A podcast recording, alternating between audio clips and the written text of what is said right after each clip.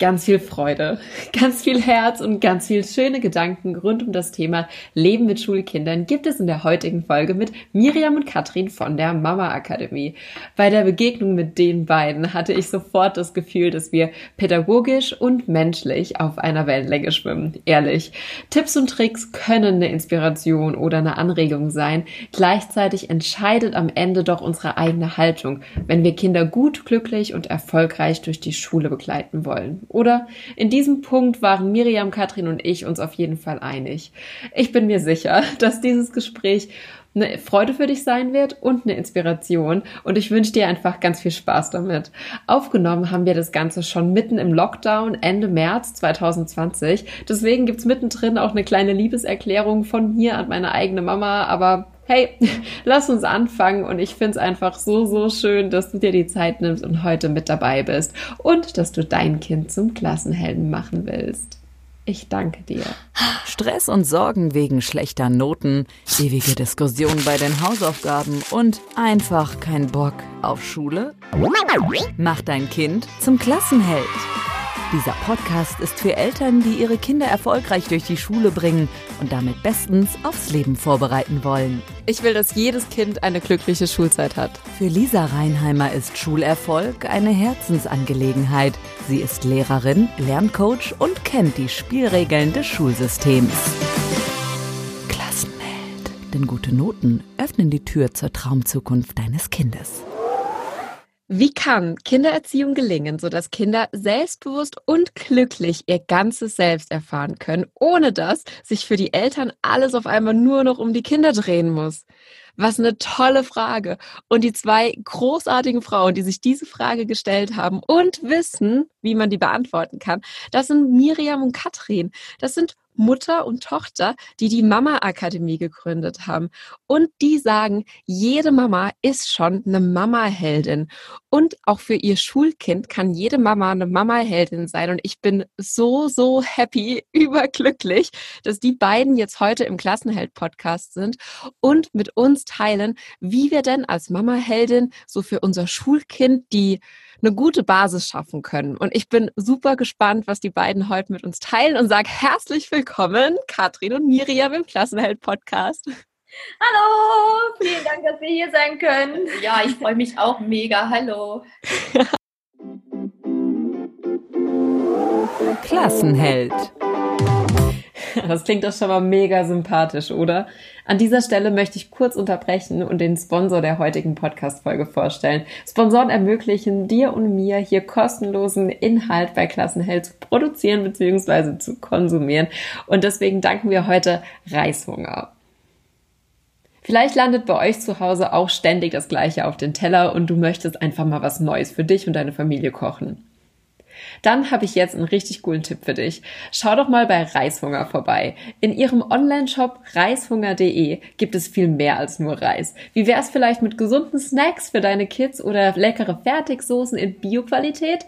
Ich finde, es klingt ganz cool und als Hörerin oder Hörer meines Podcasts schenkt dir Reishunger jetzt die acht leckersten Reissorten im Wert von insgesamt 18 Euro. Gib dafür einfach den Code Reisheld großgeschrieben im Warenkorb ein und du bekommst bei deiner nächsten Bestellung ab 15 Euro das Probierset gratis dazu. Guten Reishunger! Klassenheld. Was ich bei euch so schön finde, ist, dass ich das Gefühl habe, wir drei haben so eine Haltung, wenn es darum geht, äh, dieses ne, Tipps zu geben, dass wir da eigentlich gar nicht so viel davon halten, sondern vielmehr sagen, es gibt so einen Blumenstrauß an Anregungen und man kann den man kann den Blumenstrauß anbieten und jede Mama, jedes Elternteil darf sich die Blume rausholen, die für sie passt und ausprobieren, was funktioniert und was noch nicht funktioniert. Und weil, oder? Ja, absolut. Also ist genau unsere Einstellung, weil wir immer wieder feststellen, wir können halt nicht die perfekte Lösung für eine andere Familie finden, weil letztendlich liegt die Lösung immer in der Familie. Das ist ihr Alltag, es sind ganz andere Persönlichkeiten, als wir es sind und wir können ganz viel Wissen mitgeben, wir können Methoden mitgeben, wir können Anregungen geben, nur letztendlich die genialste Lösung ist die, die aus dem Inneren der Familie herauskommt. Das ist auch immer die, die am effektivsten und besten funktioniert und auch die, die am meisten Spaß macht und am meisten irgendwie das Gefühl von Erfolgserlebnis bringt, weil man es halt selber geschafft hat. Ja, und vor allen Dingen ist es nachhaltiger. Ne? Es gibt ja. nicht diesen Fragenkatalog, ich habe jetzt dieses eine Problem, mein Kind will sich nicht die Zähne putzen. Was kann ich tun? Das ist die Lösung. Sondern jedes Kind ist halt individuell und jede Mutter ist hm. individuell und deswegen gibt es ja, man sucht immer danach und dann hat man Hoffnung, dass man was findet und man hoffentlich funktioniert das. Ich habe hier einen Tipp und wieder hat es nicht funktioniert. Oder es hat funktioniert, aber zwei Tage später funktioniert es wieder ja, nicht. Ja, es ist wie die Suche nach der perfekten Diät, die bei genau. allen Menschen funktioniert. Ne? Also können wir heutzutage auch abschreiben und bei Kindererziehung oder auch beim Lernen, denke ich mal, ist es ja nicht anders. Ja, total. Deswegen habe ich auch das Interview, das wir letzte Woche für euren Podcast geführt haben, einfach so genossen, weil ich ja jetzt echt letzte Woche super viel bei Radio und Fernsehsendern war und die fragen dann immer so, okay, Frau Reinheimer, wie kann ich mein Kind motivieren? Antworten Sie in einem Satz. Und dann denke ich immer so, ja, okay, ich habe jetzt was gesagt, aber das ist nicht die ultimative Lösung. Und oh mein Gott, da hören jetzt so viele Leute zu und denken, das eine ist die Lösung. Und wenn das eine bei Ihnen nicht funktioniert, dann, keine Ahnung, können Sie Ihr Kind nie motivieren. Und so ist es ja nicht. Es gibt immer diese Vielfalt an Ideen, was man mal ausprobieren kann. Und am Ende finde ich das so schön, dass die, die Eltern, die mit so einer Haltung an Erziehung rangehen, ihren Kindern ja was ganz Wichtiges mitgeben, nämlich, dass dieses Leben so ein lebenslanger Lernprozess ist. So dieses Glück ist ja auch, ähm, Erich Kästner hat mal gesagt, Glück ist keine Dauerwurst, von der man sich jeden Tag eine Scheibe abschneiden kann, sondern es ist ja dieser Prozess, ähm, indem ich versuche, möglichst glücklich und erfolgreich zu sein, wo ich Dinge ausprobiere, entweder wieder verwerfe, weil sie gar nichts für mich sind, oder eben behalte und in so meinen Handwerkszeugkoffer packe als Strategie, die für mich super funktioniert hat.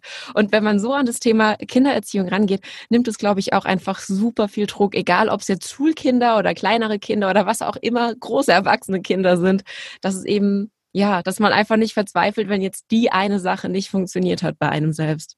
Ja, ich glaube, das, was du sagst, mit dass es super viel Druck nimmt, ist auch ein wichtiger Punkt, weil in dem Moment, wo ich versuche, dass es irgendwie eine Lösung für alle gibt und dann funktioniert sie bei mir nicht und dann vergleiche ich das mit jemand anderem, bei dem es in fünf Minuten sofort funktioniert hat und dann fühle ich mich schlecht und ungenügend und habe das Gefühl so, oh Gott, bei mir ist irgendwas falsch und das stimmt halt einfach nicht mit niemandem ist irgendwas falsch, sondern du brauchst halt einfach deinen eigenen Weg und deswegen funktioniert der Weg von jemand anderem bei dir nicht. Also raus aus dem Vergleich und aus dem Druck und dann deinen Weg gehen und dann wird der in deinem Tempo funktionieren. Hm. Und damit sind wir an diesem Punkt, dass es halt wirklich für jeden funktionieren kann, aber eben nicht für jeden auf dem gleichen Weg. Und so kann auch für jeden glücklich sein und selbstbewusst sein und die Kinder so erziehen, funktionieren. Mhm. Und allein jetzt die Frauen, die hier zuhören, sind ja eigentlich alle schon Mama-Heldinnen, ne? Mhm. Und auch die Väter, die hier zuhören, sind ja schon Papa-Heldinnen, weil sie nämlich nicht sagen, okay, ich akzeptiere jetzt, dass es bei meinem Kind in der Schule vielleicht nicht so rund läuft, sondern ich höre mir hier mal den Podcast an, dass ich vielleicht eine Anregung mitnehmen kann, die irgendwie einen Veränderungszustand herbeiruft, ne? Ja, genau. Wie seht, wie seht ihr das? Uns absolut wichtiger Punkt, dass ähm, die Eltern, die auf solchen Webseiten landen, wie auf unserer Mama Academy Website oder auf deiner Website oder die unseren Podcast hören, deinen Podcast hören, die suchen ja schon nach, nach Antworten, vielleicht auf Fragen, die sie haben oder haben gesagt, nee, ich will mich nicht mehr so unsicher fühlen oder sagen, nee, ich, ich glaube schon, dass es eine Lösung da gibt für mein Kind oder für mich.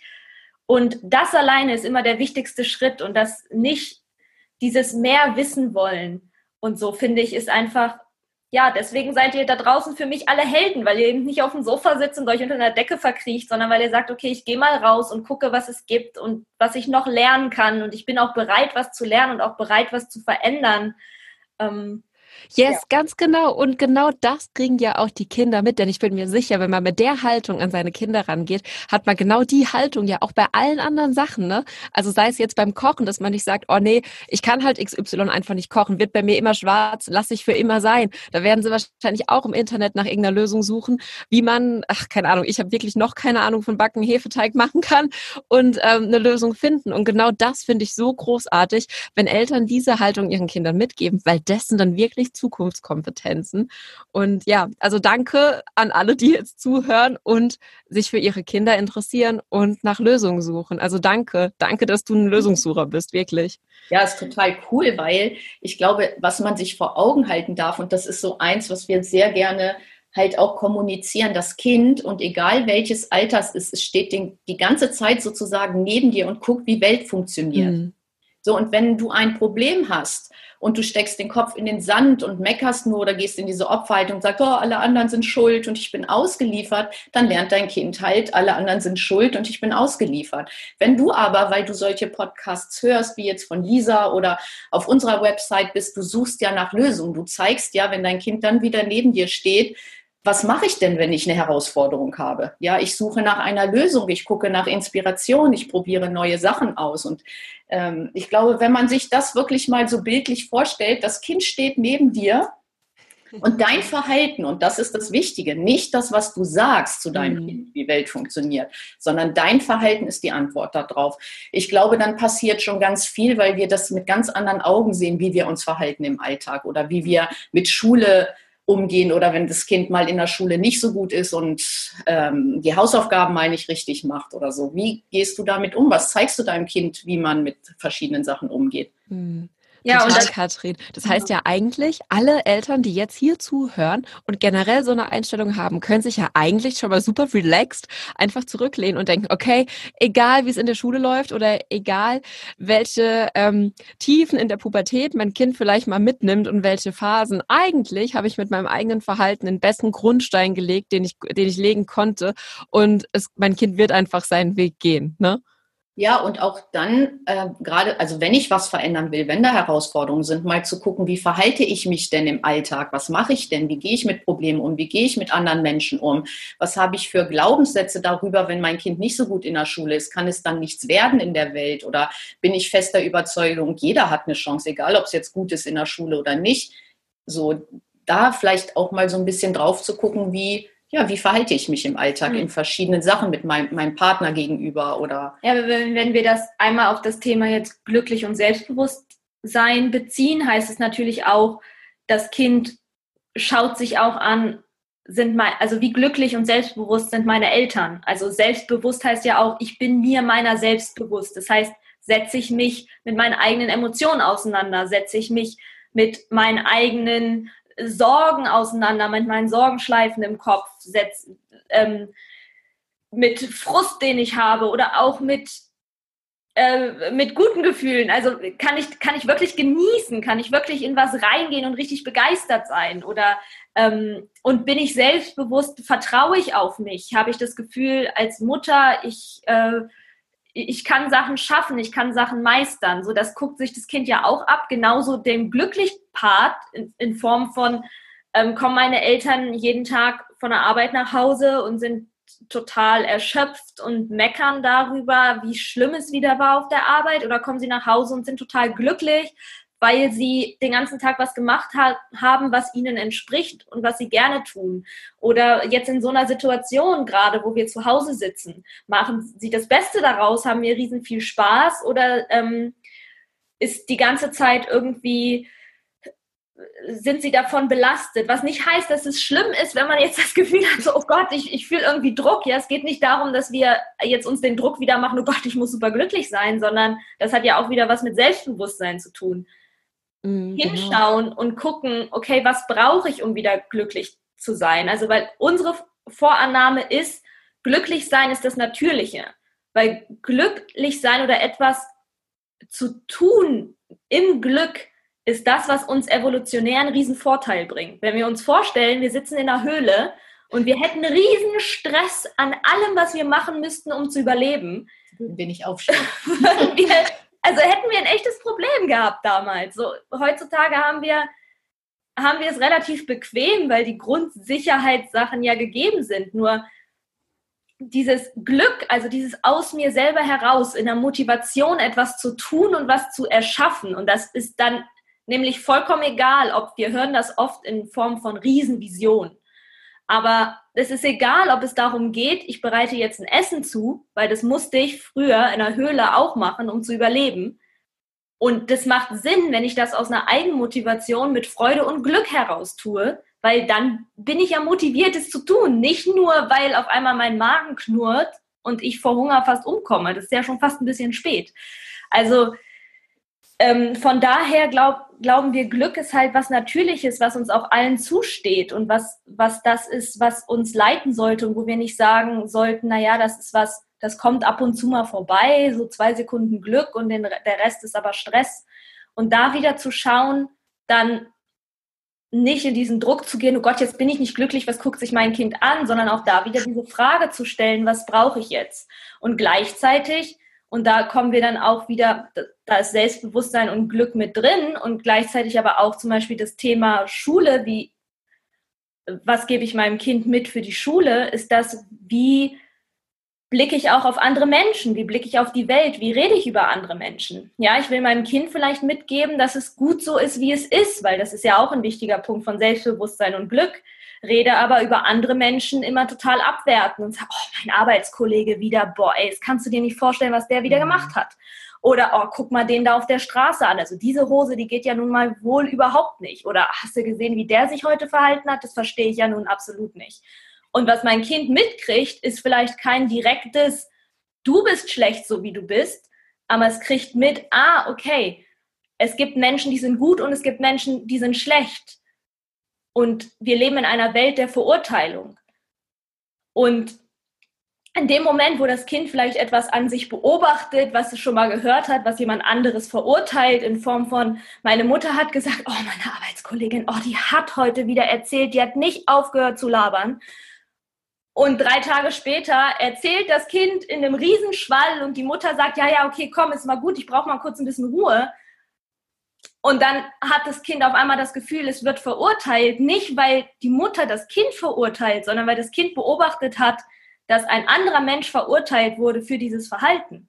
Und das ist auch, das ist all dieses mit, das Kind beobachtet, wie Welt funktioniert. Das heißt, wenn wir eine Welt schaffen wollen, in der Schule Spaß macht, in der glücklich sein und Erfolg, ähm, ja, erfolgreich sein auch und Selbstbewusstsein da ist, dürfen wir dem dürfen wir diese Welt schaffen, indem ich über diese Welt rede, indem ich andere Menschen groß mache, indem ich darüber spreche, wie was toll an anderen Menschen ist. Nicht nur, was toll an meinem Kind ist, weil das fällt vielen Eltern ja leicht. Oh, du bist so toll, das machst du großartig, so ein tolles Bild, oh, du siehst so schön aus.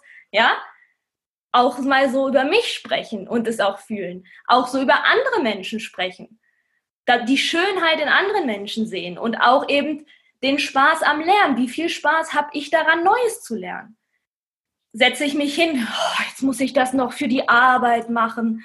Oh, wir haben wieder so ein Seminar, ey, immer diese Seminare und habe halt das Ding von, ja, ich habe, ne, Lernen ist irgendwie anstrengend oder suche ich mir selber immer wieder was Neues. Oh, ich will mal unbedingt was bauen. Ich weiß aber nicht, wie es geht, aber cool, ich habe Bock, das zu lernen, komm, wir probieren das mal aus. Also das sind all diese Fragen rund um dieses, wie funktioniert Welt? Und das ist halt eine super Chance für uns als Eltern, weil das Geile ist, das bereichert ja mein Leben ungemein und damit auch das Leben meines Kindes, wenn ich anfange, diese Welt zu kreieren, in der wir glücklich und selbstbewusst sind und in der wir eine Menge Spaß am neuen Lernen haben und wie du schon gesagt hast, auch am Ausprobieren und am vielleicht auch mal Fehler machen und total daneben hauen und dann wieder anfangen und eine richtig geile, bessere Lösung finden. Ja, mega. Oh mein Gott, Miriam, du hast jetzt so viele wahnsinnig wichtige Dinge gesagt, ne? Mit Vorbild sein, wie man über andere Menschen spricht und vor allem aber auch, wie man zu sich oder über sich selbst spricht. Und Zwei Dinge würde ich jetzt super gerne dazu sagen. Und zwar, ähm, weil du ja gesagt hast, man soll auch mal die Schönheit in anderen Menschen sehen. Ne? Da ja. ist ja auch so, was ich oder die, die an andere Menschen loben für das, was sie großartig können. Und da fällt mir auch absolut dazu ein, dass ich immer wieder mitbekomme, wie Eltern zum Beispiel von ihren Kindern möchten, dass sie sich mehr zutrauen. Zum Beispiel, ich nehme jetzt das Fach Mathe, ne? Mhm. So klassische, klassischer Fall, irgendein Mädchen hat für sich schon in der Grundschule ziemlich früh das Fach Mathe abgeschrieben, weil sie aber vielleicht auch in, ihr, in ihrer Familie immer hört oder von der Mutter hört, ach, in Mathe war ich auch noch nie gut oder Mathe ist auch nicht so meins, ne? Und das sind dann so Glaubenssätze, so ein Fach X, Mathe zum Beispiel, kann bei uns in der Familie niemand lernen. Und warum soll dann das Kind, egal wie viel Nachhilfe das es bekommt, glauben, dass dass, dass es jetzt einen Unterschied machen kann. Also dass es jetzt besser wäre in Mathe, wenn die ganze Familie in Mathe anscheinend so schlecht ist. Ne? Also das ist so dieser Unterschied zwischen diesem Fixed und dem Growth Mindset, ob man ähm, Fähigkeit praktisch als gegeben ansieht oder ob man Fähigkeit auf einem Kontinuum, also auf einer Linie sieht mit, es kann immer besser werden. Also auch die Mutter könnte zum Beispiel ja sagen, okay, in Mathe war ich in der Schule selbst irgendwie immer schlecht, aber ich kann es noch lernen und mach's vielleicht jetzt mit der Tochter gemeinsam. Wisst ja. ihr, was ich meine? Ja, und ja. vor allen Dingen sehen, dass man in Mathe, selbst wenn man in der Schule nicht so klar kam, Mathe kann. Also die, mhm. die Stellen im Leben sehen, wo man Mathe gut kann. Also ich kann ja beim Backen, wenn ich weiß, ich brauche 150 Gramm von dem Mehl und 120 von dem, insgesamt sind es 270, kann ich Mathe? Ja, ich kann Mathe. Also zu sehen, dass man Mathe kann. Vielleicht nicht das, was in der Schule gerade erwartet wurde, aber wenn ich mich stärke innerlich und noch mehr Punkte sehe, wo Mathe funktioniert, dann bin ich ja im Unterbewusstsein mehr davon überzeugt, dass Mathe mhm, halt funktioniert. Ja. Und dann transportiere ich das ganz anders und ich würde jetzt mal sagen, auf Energieebene, weil übers Unterbewusstsein an mein Kind. Und das ist das. Ich kann meinem Kind hundertmal sagen, du machst das gut und du bist toll in Mathe. Wenn ich mich aber anders verhalte, und das war das, was ich vorhin meinte, das Verhalten steht über den Worten. Mm, also genau. Und im Alltag ist so viel Mathe, wo man schon mit kleinen Kindern ähm, rechnen kann. Also nehmen wir zum Beispiel beim Backen ein Stück Butter, ne? Macht man es in der Hälfte durch, hat man zwei halbe, dann noch immer ein Viertel und so weiter und so fort. Oder bei, keine Ahnung, bei einem Glas Wein, ne? Ein Achtel, ein Viertel und ein halbes Glas Wein. Das kann auch jeder. Oder bei ähm, Schere, Stein, Papier. Da gibt es so viele Prozesse im Hirn, die wirklich kleine Kinder schon können, wo es ja drüber geht, das wirklich super komplex Annahmen zu machen, das Verhalten von dem anderen vorauszusagen und entsprechend darauf zu reagieren in weniger als drei Sekunden. Das ist Wahnsinn. Das hat alles ja. was mit Mathematik zu tun. Ja. Genau, und vor allen Dingen läuft alles unbewusst ab. Und das, wenn wir uns das ins Bewusstsein holen und wieder mal sehen, was das Kind alles kann, also mehr in ihm sehen, vielleicht auch als es selber in sich in dem Moment sieht, dann verändern wir etwas. Aber das verändern wir nicht, indem wir sagen, so komm, setz dich hin und jetzt machen wir das nochmal und dann gucken wir, ob du es dann geschafft hast. Und wenn es das dann geschafft hat, oh hier, du kriegst eine Belohnung, mhm. ähm, damit machen wir dann manchmal sogar mehr kaputt, als dass wir das Kind stärken. Ne? Mhm, ja. Wenn ihr jetzt sagen würdet, ihr ähm, alle, okay, stopp, cut, cut, cut. eine Sache, die ich auch noch super gerne erzählen würde, weil ich finde es ich find's so schön, wie ihr zwei ne, als, als Mutter und Tochter so harmoniert und jetzt gemeinsam mit eurer Message raus in die Welt geht. Ne? Also echt finde ich wahnsinnig schön. Und ich hatte gerade am Wochenende ähm, eine Begegnung mit meiner Mama, wo ich auch manch, manchmal frage ich mich echt, wo habe ich das dann her, dass ich so offen bin für neue Herausforderungen und hier eine verrückte Idee nach der anderen umsetze. Und am Wochenende war ich dann wieder bei meiner, bei meinen Eltern und habe dann echt gesehen, wo ich es her habe, weil ich das im Alltag bei meinen Eltern gar nicht so oft sehe, aber dann in den kleinen Dingen. Ne? Und zwar, ähm, du hast ja eben schon angesprochen, in dieser Zeit, wir sind ja gerade hier in der Corona-Quarantäne. Und am Samstag war ich bei meinen Eltern und meine Mama ist 63 und zeigt mir eine Atemschutzmaske, die sie ohne Nähen selbst hergestellt hat, weil sie sich bei YouTube ein Tutorial dazu angeschaut hat. Ja, da dachte ich auch, ey Mama, immer wieder für eine Überraschung gut, wirklich. Und ich habe sie so dafür gefeiert, dass sie einfach sagt, okay, irgendwie will ich eine Atemschutzmaske, weil äh, Risikogruppe. Gleichzeitig habe ich keine Nähmaschine und was macht sie? Geht zu Google und findet eine Lösung und setzt es um und hat jetzt gleich für die ganze Family Atemschutzmasken ohne Nähen hergestellt. Also ja, ja. da wusste ich wieder, wo ich es her habe und war einfach nur dankbar. Ja, dankbar für meine Mama. Ist auch der, ich glaube, die erste Podcast-Hörerin gewesen, deswegen Mama. Super wichtig, was du sagst, die Sachen stecken in den kleinen Dingen. Ja, viele denken oft sehr direkt, also in Form von, mein Kind hat keinen Spaß an Mathe, ich habe keinen Spaß an Mathe, also muss ich mir jetzt Spaß an Mathe machen und muss jetzt Mathe lernen, damit mein Kind sich von mir abguckt, dass Mathe toll ist. Erstens, also wir reden ja jetzt für deine Podcast-Hörer von ähm, eher von älteren Kindern, das mhm. heißt ab sechs aufwärts. Meistens sind die dann wach genug, dass sie sowas erkennen. Also und dann eher das Gefühl haben, sie werden in Häkchen manipuliert oder sowas oder sich dann dagegen wehren Und so funktioniert das Unterbewusstsein halt auch nicht. Das Unterbewusstsein braucht es nicht direkt. Da reichen kleine indirekte Sachen und das macht für uns auch wieder einen Vorteil, weil vielleicht habe ich als Mutter keinen Bock, mich mit Mathe zu beschäftigen. Also außer jetzt beim Kuchenbacken, ja. Aber ich will jetzt nicht unbedingt noch lernen, wie man Integrale ausrechnet. ja, oder Funktionen, genau. F von X ist mir ziemlich wurscht. F von X ist mir ziemlich wurscht. So, ich bin froh, dass ich es in der Schule nicht mehr machen muss. Ja. Äh, so, und ähm, ich muss mich jetzt nicht nur, damit mein Kind Spaß an Mathe hat und gut in Mathe ist, aber dazu zwingen, obwohl es mit meinem Leben überhaupt nichts mehr zu tun hat was wir eher sagen würden, ist, find doch die Sachen, die mit deinem Leben was zu tun haben und die für dich relevant sind. Und mhm. dann wird dein Kind beobachten, dass du halt auf deinem Weg, das Kind muss mit diesem Thema überhaupt nichts zu tun haben. Ja, du kannst, was weiß ich, vielleicht findest du es total toll, an Motorrädern rumzuschrauben und dein Kind findet Motorräder total doof, aber es beobachtet dich dabei, wie du auf einmal vielleicht sogar F von X brauchst, keine Ahnung, beim Motorradschrauben brauchen, um irgendwas auszurechnen. Also mein Mann versucht gerade irgendwie bei einem Roller äh, das Standgas einzustellen.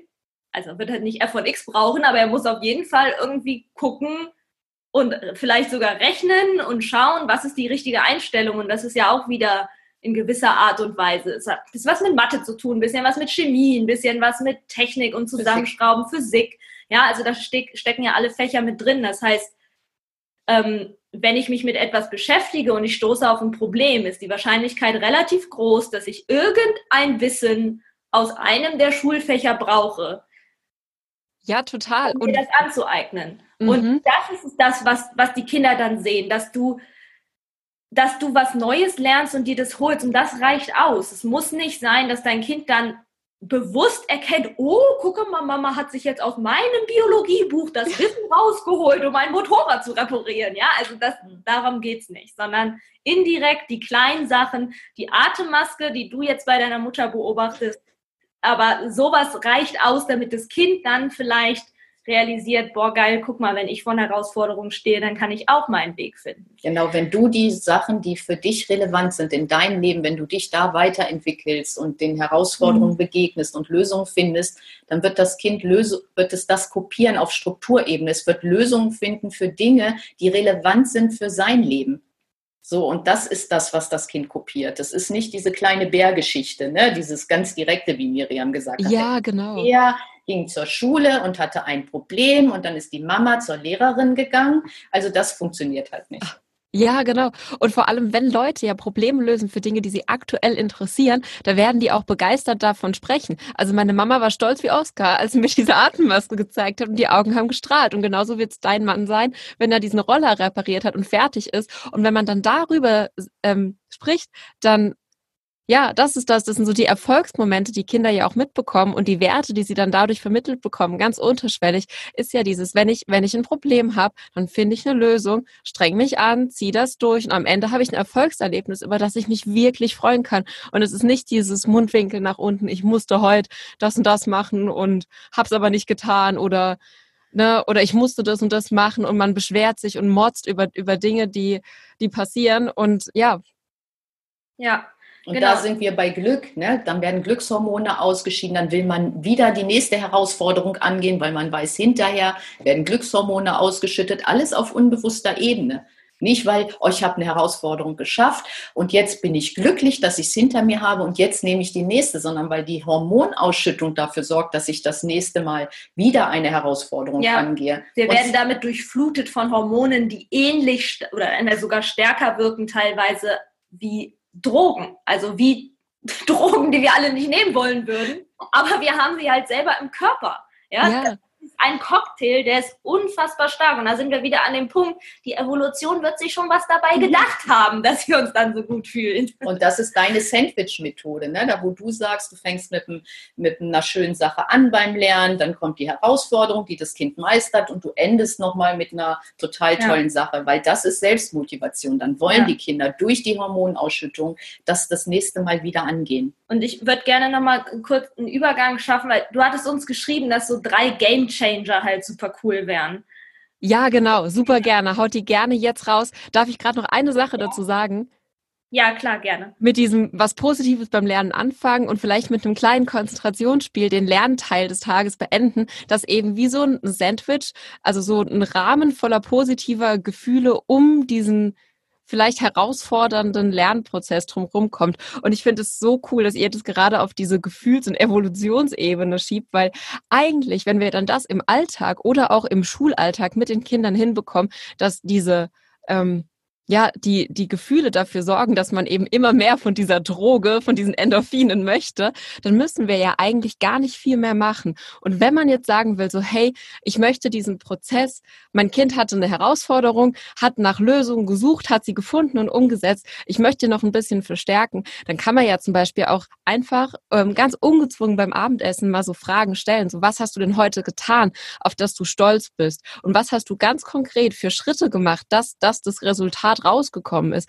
Weil dann reicht es, glaube ich, dass Kinder in Zukunft dann sehen, okay, bei dem, bei dem letzten Problem habe ich das, das, das und das gemacht. Also unterbewusst sind es ja Strategien, die man entwickelt hat, die dann zu einem gehören, die man sich angeeignet hat und die man bei der nächsten Herausforderung einfach auch wieder nehmen kann. Ne?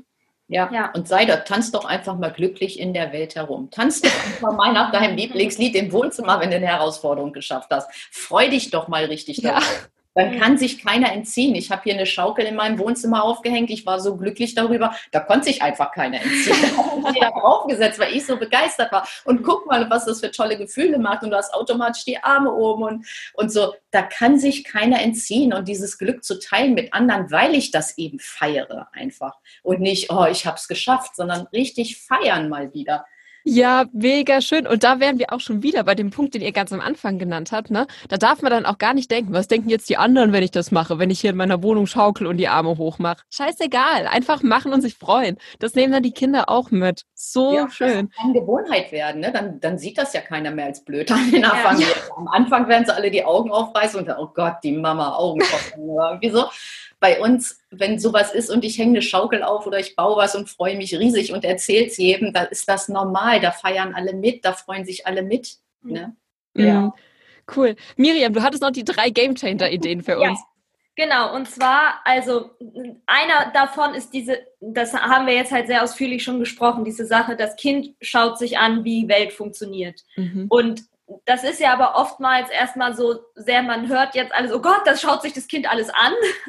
Und jetzt ähm, können wir aber mal schauen, was sind denn auch so konkrete Sachen, die man ähm, vielleicht nochmal umsetzen kann. Also was wir zum Beispiel, ähm, bei uns kommt ja demnächst, wir wissen noch nicht genau wann, in ein oder zwei Wochen, unser kleines Einmaleins der Kindererziehung auf den Markt.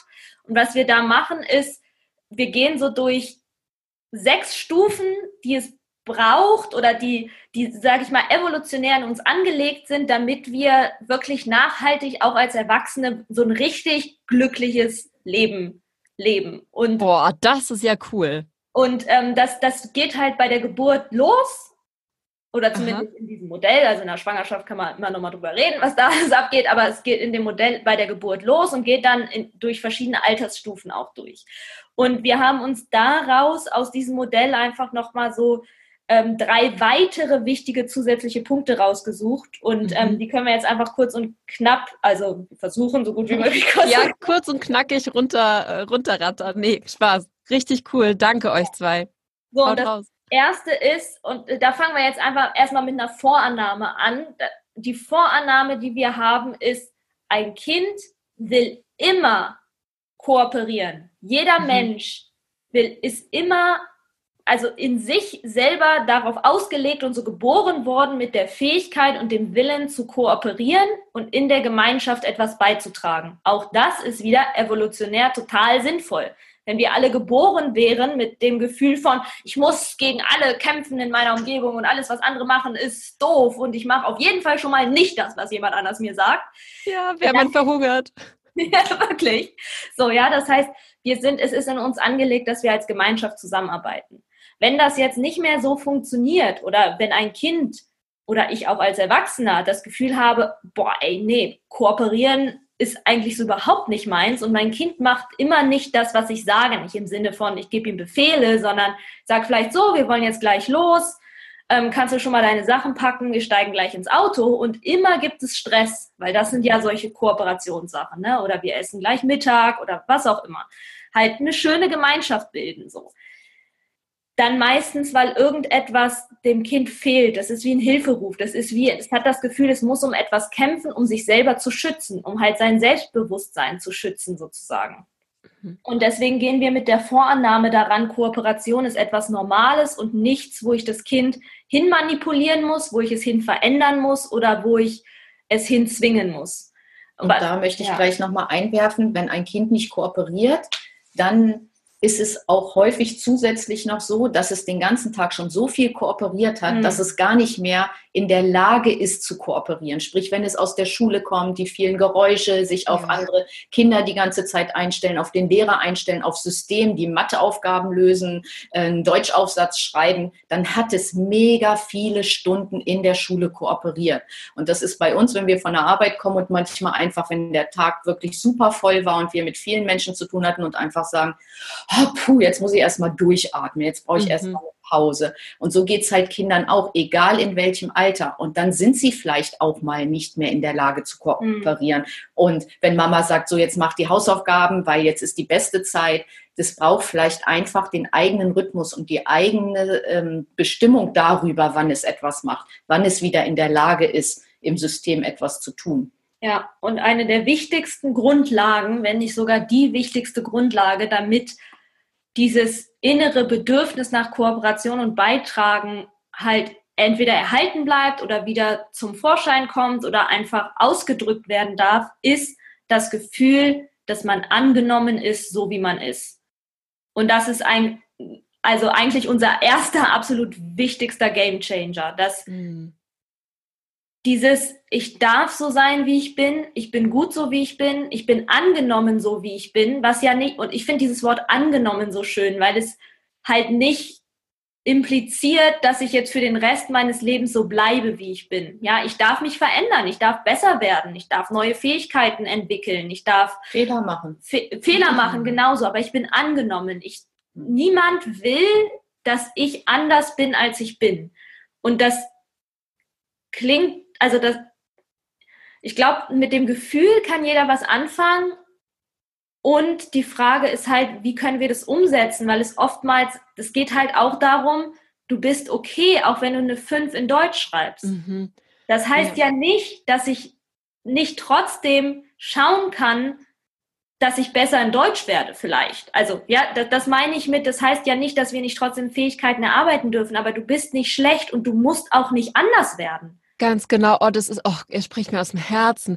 ähm, das ist auch das, was ich bei Klassenheld immer wieder sage, dass dieser Satz, ich habe dich lieb, egal welche Note du nach Hause bringst, ja. ist die absolute Grundlage. Ohne das können wir Veränderungsprozesse in den Noten oder in der Schule allgemein überhaupt nicht hinbekommen, weil das Kind dann immer denkt, ich werde nur anerkannt, ich werde nur geliebt, wenn ich gute Leistungen erbringe. Ja. Oder wenn ich vielleicht, kann ja auch sein, das Kind ist total unglücklich in der Schule und, mhm. und sagt, ey Mama, ich finde Schule total doof. Und auch das anzunehmen. Also das Kind ist auch angenommen mit, ich finde Schule total doof und ich muss ihm nicht sagen, jetzt ist doch, aber so schlimm ist es doch gar nicht. Fühl doch nicht das, was du fühlst. Das ist eigentlich falsch, was du fühlst, weil du hast doch gute Lehrer, wenn ich an meine Lehrer zurückdenke. Ja. Wenn du das erlebt hättest, so, du solltest mal dankbar sein und andere Kinder in Afrika können gar ja, nicht. Dürfen gar nicht zur Schule. Genau.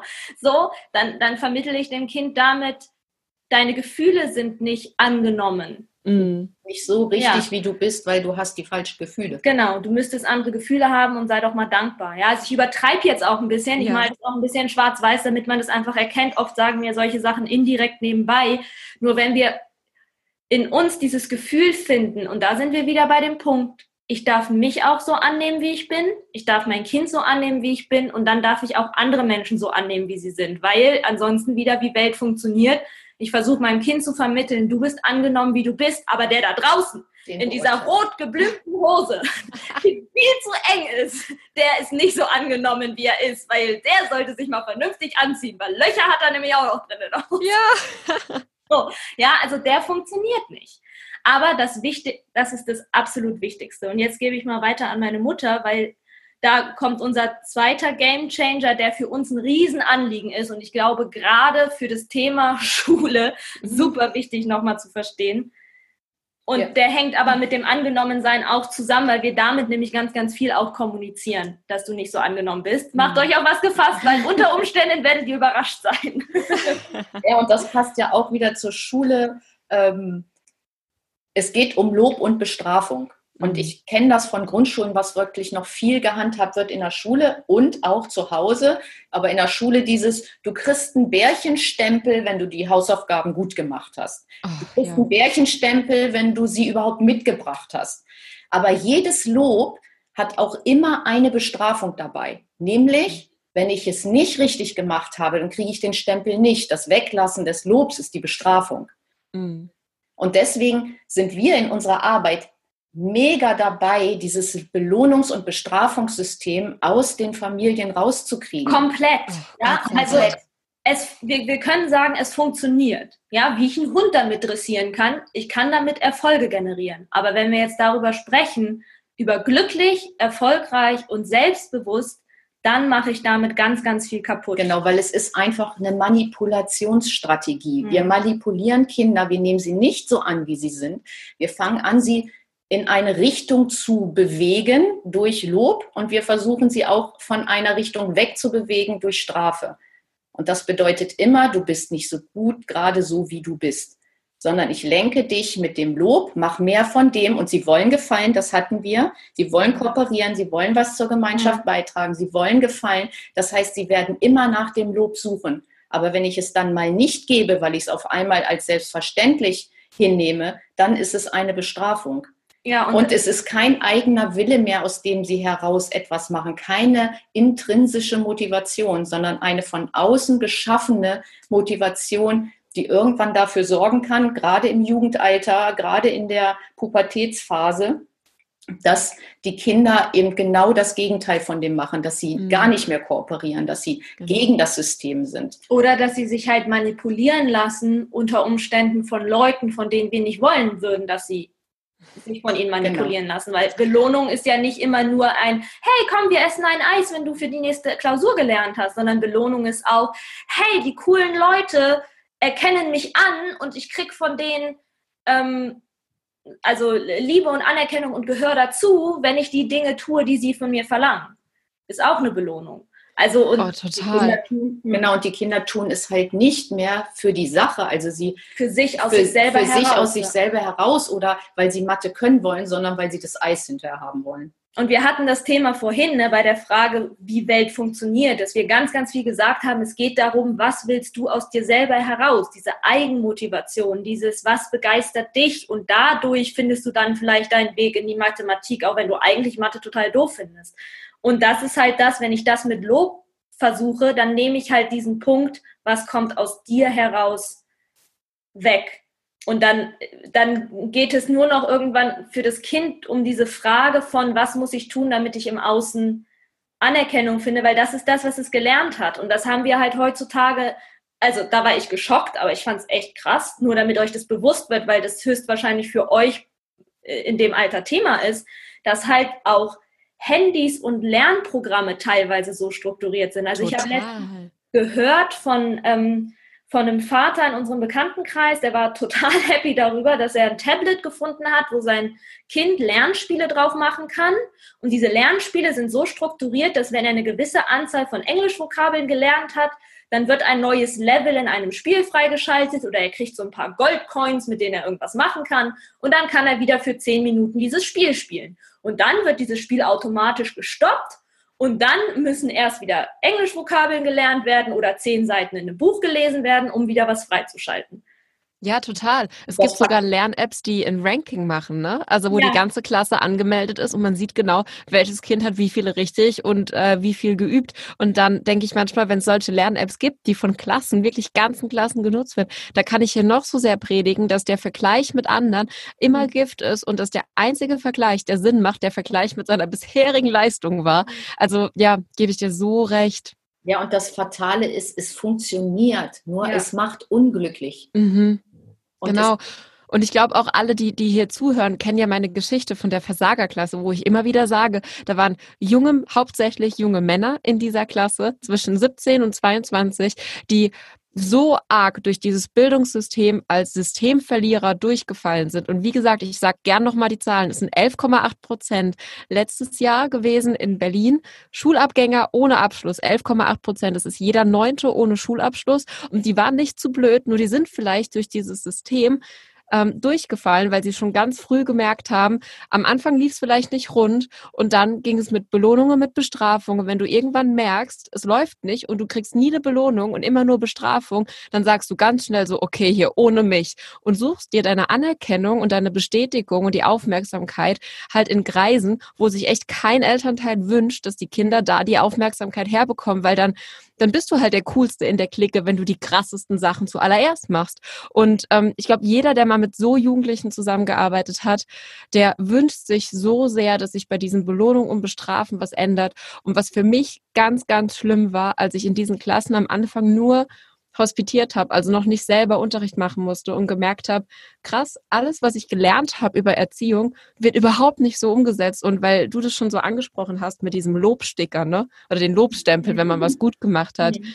Ähm, ein Beispiel, reales Beispiel, ähm, in der Hauptschule, in der ich war, wurde ganz oft, wenn die Klasse laut war, wurden, und das ist jetzt das ist wirklich kein, kein Scheiß, ähm, drei Kästchen, so karierte ne, also vier, ach Gott, also karierte Kästchen wurden gemacht, drei Stück. Und immer wenn die Klasse laut war, hat man die angemalt. Also Klasse war laut, ein Kästchen angemalt. Noch lauter, noch ein Kästchen.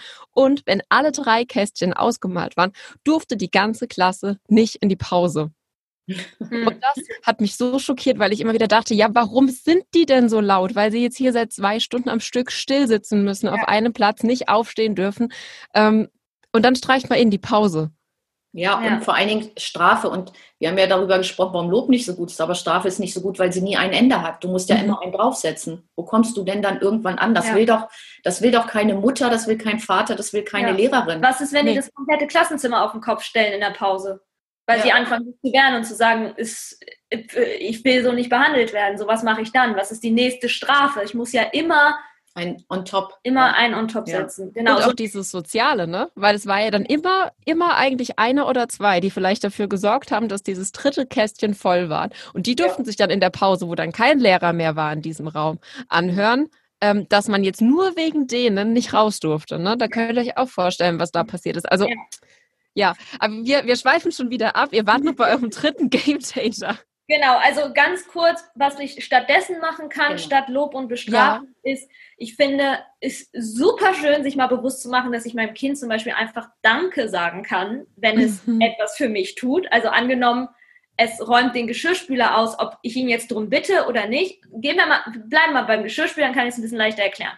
Also ich bitte mein Kind, könntest du vielleicht kurz den Geschirrspüler ausräumen, damit wir nach dem Essen direkt das dreckige Geschirr reinräumen können mein Kind macht das, anstatt jetzt zu loben und zu sagen, hey, das hast du toll gemacht, so dafür kriegst du vielleicht sogar, dafür kannst du heute Abend eine Folge, was auch immer gucken. zwei so. Nachspeisen. Genau, zwei Nachspeisen.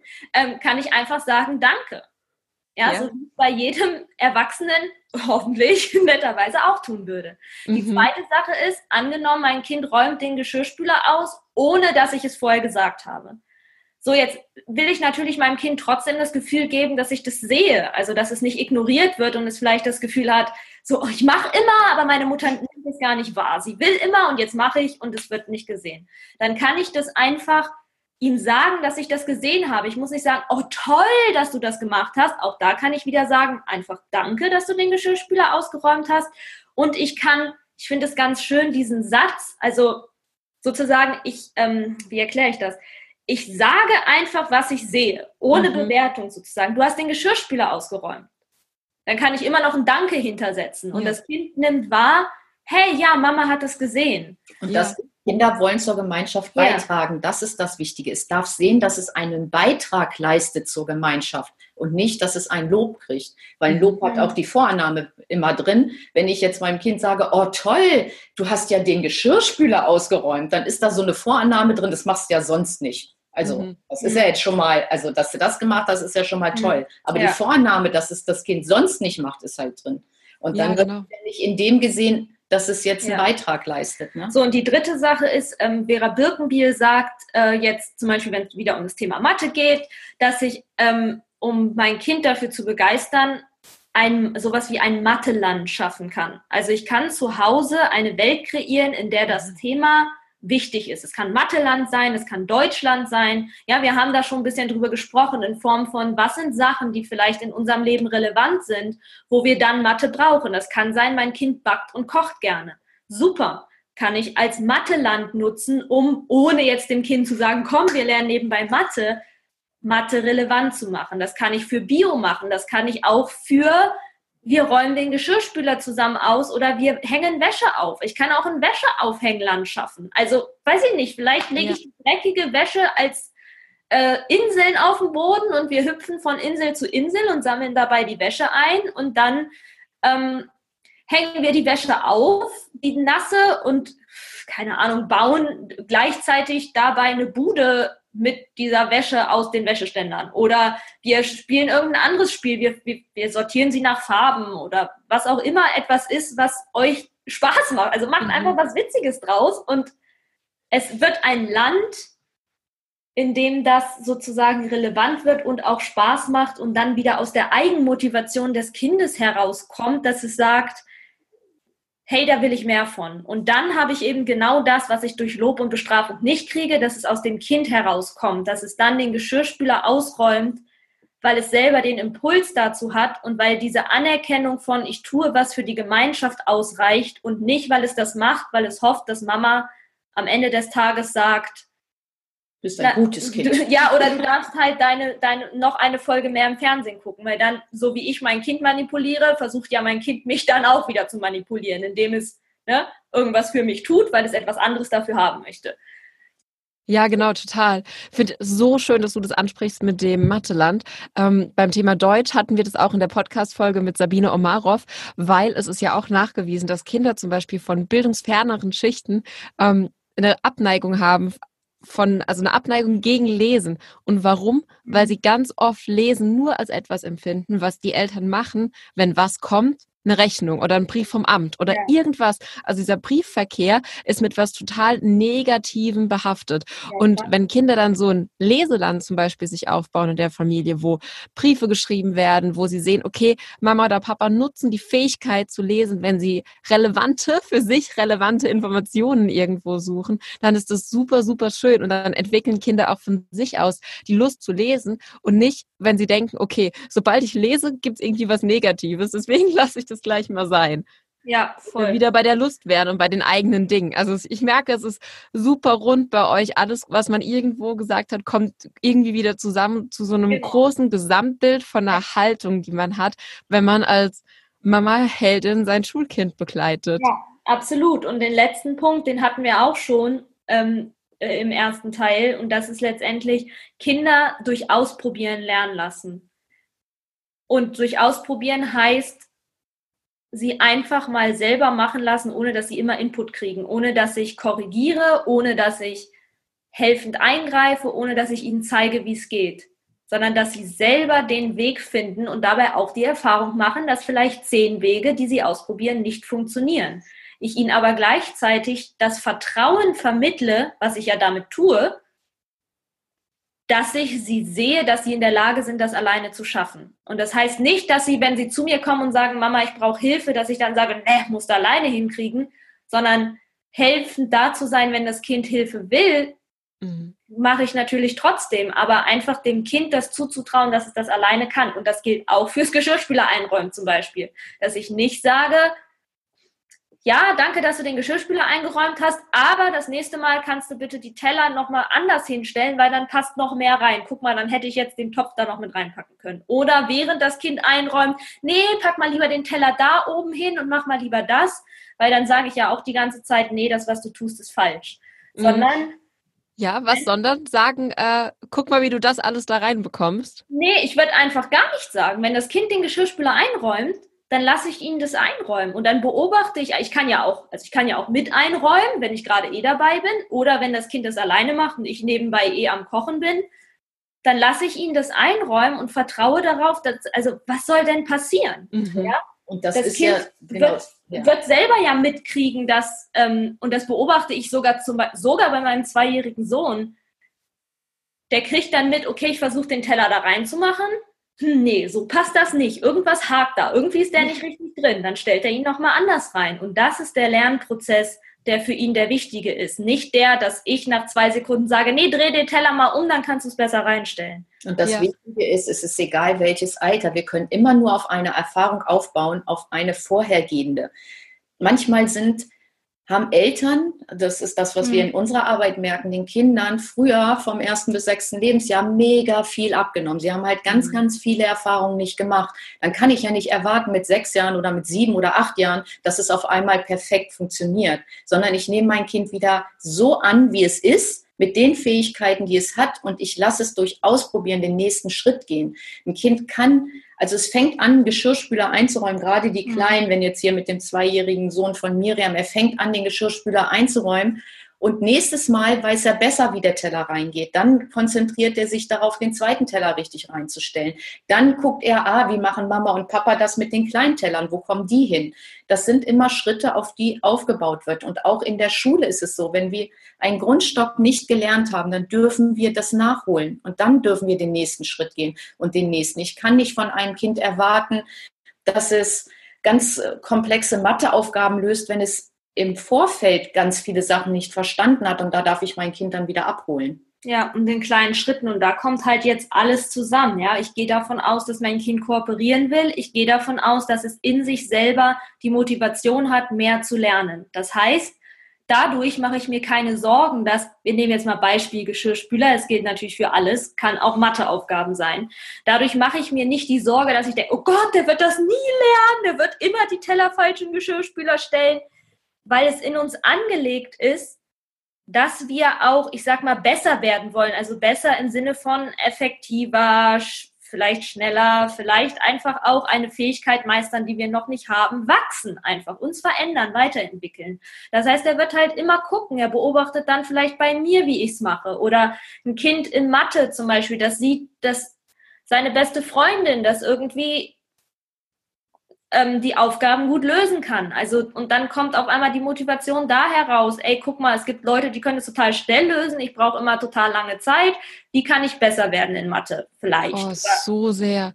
Ähm, ich meine, ich arbeite ja an der Montessori-Schule und da wird ja auch genau dieses Prinzip schon im Kinderhaus bis zur Oberstufe mhm. gelebt, dass man nicht sagt, okay, hier ist dein Curriculum und dein Fahrplan und dein, ähm, also das ist der kleine Lernbereich, in dem wir uns bewegen und jemand anderes, ein Lehrer sagt dir, was es jetzt in dieser Stunde zu lernen gibt, sondern die Materialien liegen ja offen aus in Regalen und Kinder holen sich immer von sich aus, weil die sehen ja, was praktisch theoretisch alles geht, also es ist nicht begrenzt und die holen sich von sich aus das Material, mit dem sie jetzt jetzt lernen wollen. Und es kommt immer, die Motivation kommt immer von innen heraus.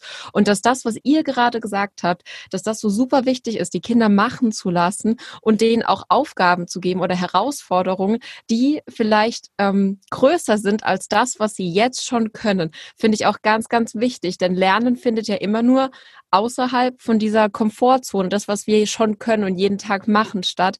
Und ich würde super gerne eine ganz kurze Geschichte erzählen. Und zwar ähm, Jeffrey und Mark Bezos, ne? also Jeff Bezos, der Gründer von, von Amazon, den jeder kennt, mhm. war ja auch selber Montessori-Schüler. Und der hat mal bei einem Interview von, also ein Interview mit seinem Bruder erzählt, was für ihn ähm, der Key to Success ist, also was uns, was der Schlüssel zum Erfolg ist.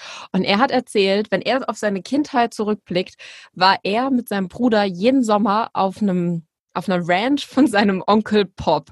Und auf dieser Ranch hat dieser Onkel ihnen immer Major Projects gegeben, also immer so gigantische Aufgaben. Zum Beispiel sollten sie einen Sommer mal ähm, so eine kleine Hütte bauen für irgendwie ein Rindvieh oder so. Den anderen Sommer sollten sie einen, ähm, ganzen Traktor reparieren und rausfinden, wie das geht.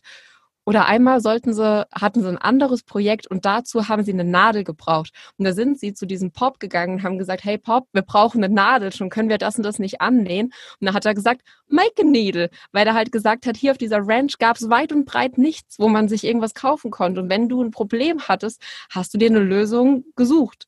Und das, dieses Denken, haben sie gesagt, ist das, was sie angetrieben hat, halt immer, wie jetzt bei, bei der Gründung von Amazon, einfach neue halt Lösungen zu finden. Ja. Ja, und das ist total cool. Und was, und das Learning daraus ist halt, nimm die Steine nicht deinem Kind aus dem Weg, sondern gib ja. die Zeit, den Stein selber aus dem Weg zu nehmen. Und ich glaube, das ist das Wichtige, ja. wenn wir ihnen immer alles abnehmen und das fängt schon im Kleinkindalter an. Und ich, es ist halt, ja, wir wollen unsere Kinder beschützen. Wir wollen auch sie beschützen, wenn sie jugendlich sind. Aber je mehr Verantwortung wir ihnen schrittweise geben, mhm. Also schrittweise in Form von, wenn ein Kind das nicht kennt, Verantwortung zu übernehmen, dann darf ich es langsam wieder daran führen, wenn es schon älter ist dann machen wir ihnen ein Riesengeschenk, weil dann fangen sie an, ihr Leben eigenverantwortlich leben zu können. Und das ist doch das, was wir ihnen mitgeben wollen, wenn sie erwachsen sind, dass sie glücklich und eigenverantwortlich und selbstbewusst den Weg gehen. Mhm. Und das hat ganz viel damit zu tun, sein Kind ausprobieren zu lassen. Und zwar auf die eigene Art, da wo es jetzt gerade steht, den nächsten Schritt zu gehen. Ja. Und dann haben wir letztendlich unsere drei Game Changer, wir haben die Vorannahme oben drüber, wo wir sagen, okay, Kooperation ist was Natürliches, Beitragen zur Gemeinschaft ist was Natürliches und Lernen aus sich selber heraus und motiviert sein und sich weiterentwickeln ist was Natürliches. Das ist das, wovon ich ausgehe. Und dann ist der Gamechanger Nummer eins, ein Kind oder jeden Menschen so annehmen, wie er ist, das Gefühl von angenommen sein. Das zweite, ich zeige ähm, meinem Kind, wie die Welt funktioniert. Und das dritte, ich lasse mein Kind ausprobieren aus sich selber heraus. Und ich nehme Lob und Bestrafung daraus um, und, und gebe, genau, und gebe stattdessen dem Kind den Raum, sich selber zu entfalten. Und das ist jetzt erstmal unfassbar viel, aber auch da wieder, wir haben am Anfang drüber gesprochen, der Kreis schließt sich. Nicht das mhm. Gefühl haben jetzt, oh Gott, das muss ich jetzt alles auf einmal umsetzen und bei uns läuft es ja so anders und oh Gott, was habe ich alles falsch gemacht, sondern in euren Schritten, genauso wie dein Kind in seinen Schritten dahin kommen darf, wieder mehr und mehr selber auszuprobieren, wenn es das vielleicht nicht gewohnt ist, könnt ihr auch in kleinen Schritten, Schritt für Schritt in der Familie einfach so einen neuen Raum schaffen der Entfaltung. Und da geht ihr euren Weg in eurem Tempo. Und das ist vollkommen okay, weil macht dir bewusst, alleine die Tatsache, dass ihr diesen Weg geht, ist schon das geilste Learning, was du deinem Kind geben kannst. Dein Kind lernt doch viel mehr, wenn es jetzt sieht, dass ihr von einem Ausgangspunkt, der vielleicht mit Stress zu tun hatte oder wo vielleicht Lernen nicht so viel Spaß gemacht habt, euch hinbewegt zu einem Punkt, wo das Lernen Spaß macht und wo ihr selbstbewusst seid und glücklich seid. Und es aber den Prozess mitkriegt und mitkriegt, okay, wie kommt man von A nach B, als wenn ihr alle morgen aufwacht und alles ist perfekt und alles ist anders. Dann weiß das das Kind auch nicht, oh Gott, ja, aber wie komme ich denn jetzt dahin? Das ja? ist dann Überforderung und nicht genau. mehr in dem Bereich der Herausforderung zu sein, sondern ja. alle in den Bereich der Überforderung reinzuschubsen. Ja, also es ist geil. Klopft dir auf die Schulter, sagt dir, du bist ein Papa-Held, du bist ein Mama-Held, dein Kind ist ein Klassenheld und wir gehen jetzt diesen Weg dahin, unseren eigenen Weg, und genau dann werden auch auf diesem Weg ganz viele Glückshormone für euch ausgeschüttet, weil es halt dein individueller Weg ist, in deinem Tempo. Und dann finde ich, ist das Wichtige, du kommst aus der Erziehung raus und gehst in die Begleitung rein. Ja. Mhm. Du begleitest dein Kind in der Entwicklung und erziehst es nicht irgendwo hin, wo wir ein Bild davon haben, wie ein Kind oder ein Erwachsener zu sein hat. Wow, Miriam, Katrin, so schön. Ihr habt so viele Glücksgefühle bei mir ausgelöst. Und wenn ich jetzt hier zuhörende Mama oder zuhörender Papa wäre und sage, wow, die haben ja so aus dem Herzen gesprochen, ich habe Lust, dass die beiden mich dabei begleiten. Wo finden die euch denn? Ja, also wir haben eine Internetseite www.mama-akademie.de. Da haben wir auch ganz viele Eintragefelder. Ich glaube, schon auf der Home-Seite ist ja eine Menge. Und wenn du mehr wissen willst, dann kannst du dich da gerne eintragen. Dann kriegst du unsere News zum einen, aber zum anderen halt auch wichtige Informationen, wenn wir ein neues Produkt auf den Markt bringen. Toll. Miriam und Katrin, ich danke euch so sehr, dass ihr euch die Zeit genommen habt und dass wir so ein schönes Gespräch im Klassenhelden-Podcast führen konnten. Ich danke euch und ähm, wünsche jetzt auch allen meinen Zuhörerinnen und Zuhörern noch einen ganz fantastischen Tag. High Five für euch und freue mich schon aufs nächste Mal. Ich bin, ich bin mir sicher, das war nicht unsere letzte Podcast-Folge, ja, oder? Glaub ich auch nicht. Das glaube ich auch nicht. Vielen Dank, dass du uns eingeladen und angeschrieben hast. Wir sind mega glücklich, jemanden gefunden zu haben wie dich. Ja, Klaro, das geht mir ganz genauso. Und ich freue mich auf alles, was die Zukunft noch für uns drei und für alle Menschen auf dieser Welt bereithält. Ja, ja, wir auch. Tausel. ciao, ciao. Tschüss. So, dann stoppe ich mal die Aufnahme. Ja. Mach dein Kind zum Klassenheld. Super Noten, Freunde fürs Leben, glückliche Erinnerungen. Klassenheld. Klassenheld. Der Podcast für Eltern, die ihre Kinder erfolgreich durch die Schule bringen und damit bestens aufs Leben vorbereiten wollen. Wer mehr über Lisa Reinheimer wissen möchte, Infos gibt's auf www.klassenheld.com.